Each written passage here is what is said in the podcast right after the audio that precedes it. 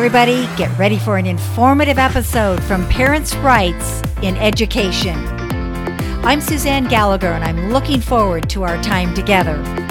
We stand and defend the fundamental rights of all parents to raise their children and firmly believe children belong to their families, not the state, not the teachers, the teachers' union, or any other bureaucrat.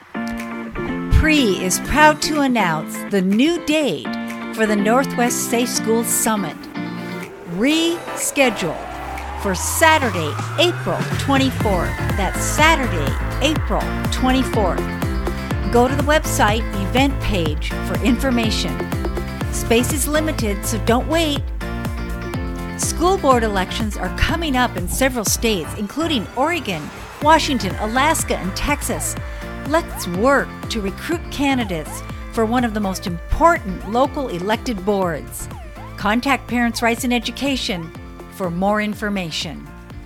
ParentsRightsInEd.org. In this episode of Parents' Rights Now is titled No Vaccinations Without Parent Consent. We are up to our eyeballs setting up new PRE chapters. I'm so excited to welcome our new leaders and uh, in, that includes Lisa Chafee in Ohio. Emily Diefenbaugh is re-energizing Wisconsin. Please encourage your friends to join us by going to our website and filling out the Join Us form. I attended CPAC last week. If you have never been to this event, I highly encourage you to consider attending next year. We consider this event to be the best national conservative rally, bringing all groups, legislators, and candidates together to inform and motivate conservative groups to action. I met so many great people, including Abby Johnson with the pro life cause, Kevin Sorbo, actor and producer, citizen journalists and talk show hosts, also, Jim Jordan, Ohio representative to our Congress. I'm sure you've seen Jim. Oh my, he is so inspiring. And then I did have the opportunity to meet Mercedes Schlapp. Oh my gosh, what a, an amazing chance meeting with her. Mercedes is a well known American lobbyist and columnist. She is best known for her role as White House Director of Strategic Communications in the Trump administration from September 2017 to J- July 2019. She worked on the 2020 President Trump reelection campaign and is the wife of Matt Schlapp, chairman of the American Conservative Union, who sponsors CPAC. Now, I'm not telling you this to brag personally, but to say all of these influential folks in the conservative movement are with us. They all recognize the importance of our issue, parents' rights in education, to be the huge issue going forward. K through 12 public education is a national issue, not only a state issue, and our local schools have been taken over by radical groups including the National Education Association, SIECUS, Planned Parenthood International, Gay, Lesbian, Straight Education Network, CASEL, which promotes social emotional learning, the Center for Disease Control, and the World Health Organization. Or you just might put, roll all that into a big ball called the United Nations. This takeover by the education mafia has to come to a halt. We are doing a much better job of alerting parents, but we have just begun. We need to be on the CPAC stage next year.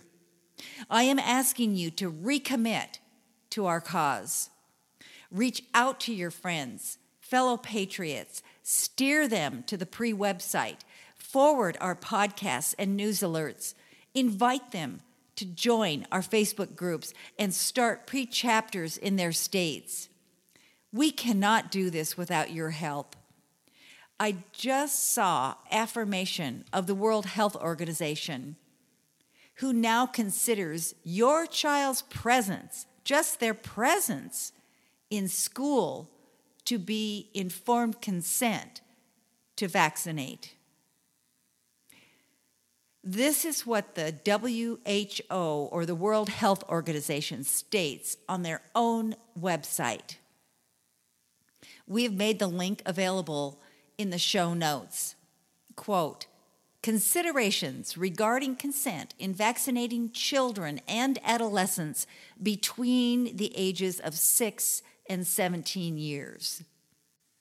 Around the world, immunization programs are increasingly including in their national immunization schedules vaccines that target age groups beyond infancy and early childhood.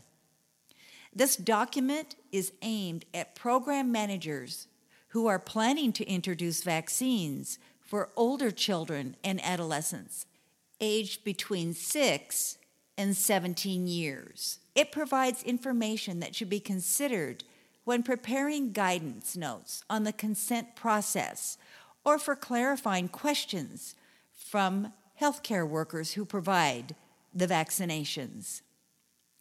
The document is all the more important because this population group may present for vaccination without an accompanying parent or legal guardian.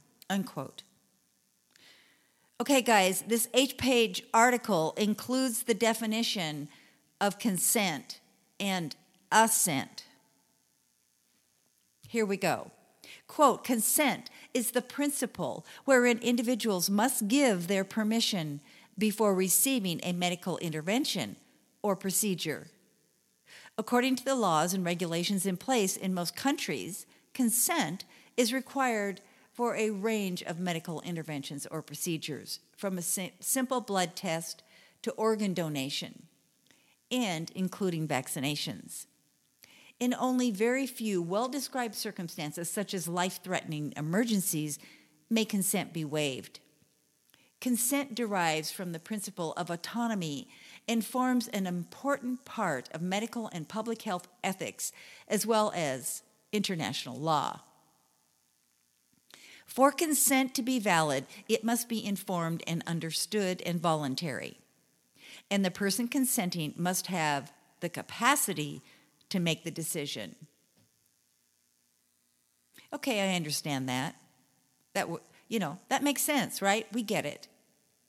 But I have never heard of this new term, assent, spelled A S S E N T.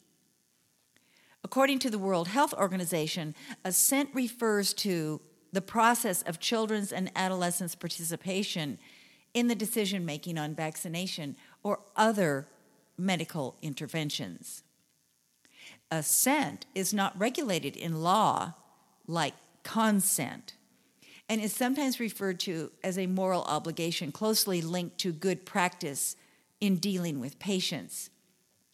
International law provides strong support for children's rights to participate in decisions about their health and health care, and also in the planning and provision of health services relevant to them and based on their evolving capacity.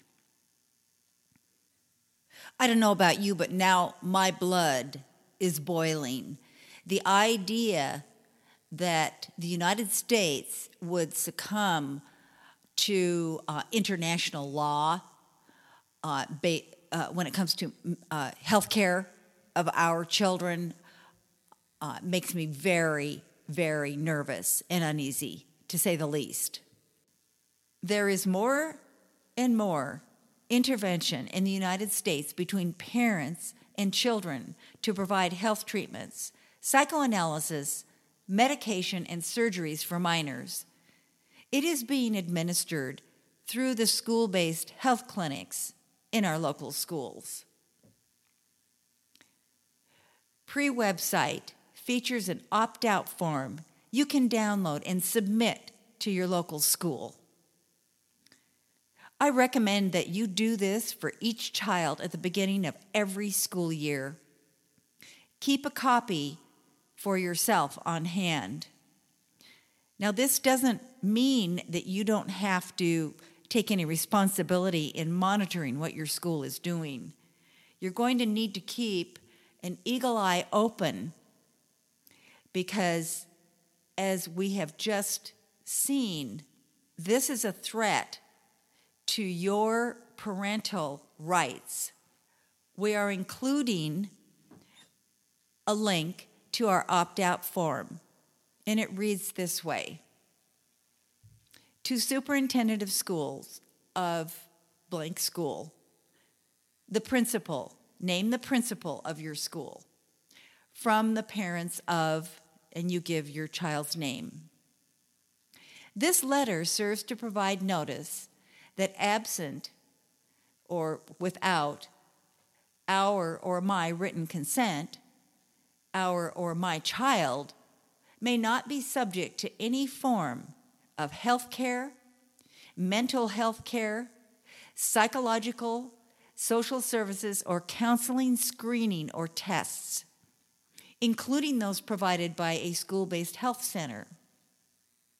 We or I formally exempt our or my child from all health care, mental or social programs and screening, whether directly by the school based health center, wellness center, health resource room, or through an affiliated resource. Concerns by school staff relating to my or our child's purported health or mental health are to be brought to me or us for me or our attention and assessment. School staff or school based health center staff are not to take it upon themselves to obtain a diagnosis or to provide health or mental health treatment, analysis, referral, or labeling of any nature. Assessment and testing are to center on academics and physical fitness only. The informed consent requirement encompasses, but is not necessarily limited to, the following activities 1. School or school based healthcare counseling related to mental or physical health. 2. Behavioral, mental health, depression, suicide, or psychological behavioral screenings of any nature and or diagnostic instrument, such as Teen Screen, Healthy Teen Survey, school climate survey, emotional factors such as anger or peer relationships, sexual activity or orientation.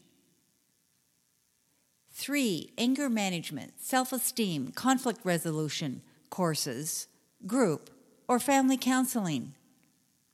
This is not a complaint against the school, rather, it is an exercise of parental rights made necessary by events globally in which children have been harmed and their rights safety and health injured by health or mental health assessments, diagnosis, and treatments, which are based upon subjective tests having no basis in science. I thank you in advance for your cooperation in this matter. For our mutual protection and to assure there is no misunderstanding, a copy of this letter is on file with my attorney. This notice applies until and unless revoked in writing by me, and it is to follow my child through progressive levels of school in this jurisdiction, district, or county. And there is a space for the date and, of course, your signature. Do not let the public schools steal your rights.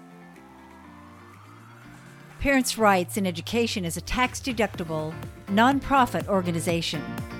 We rely solely on donations from individuals like you to maintain basic operations. Your gift in any amount is critical in the fight to restore parents' rights and protect our children. Parents' Rights in Education has chapters in Alaska, Arizona, Illinois, Oregon, Texas, and Washington. Visit our website for information about forming a chapter in your state. Fill out the Join Us form. Indicate that you have an interest in forming a chapter, and we will contact you. Thank you for your support.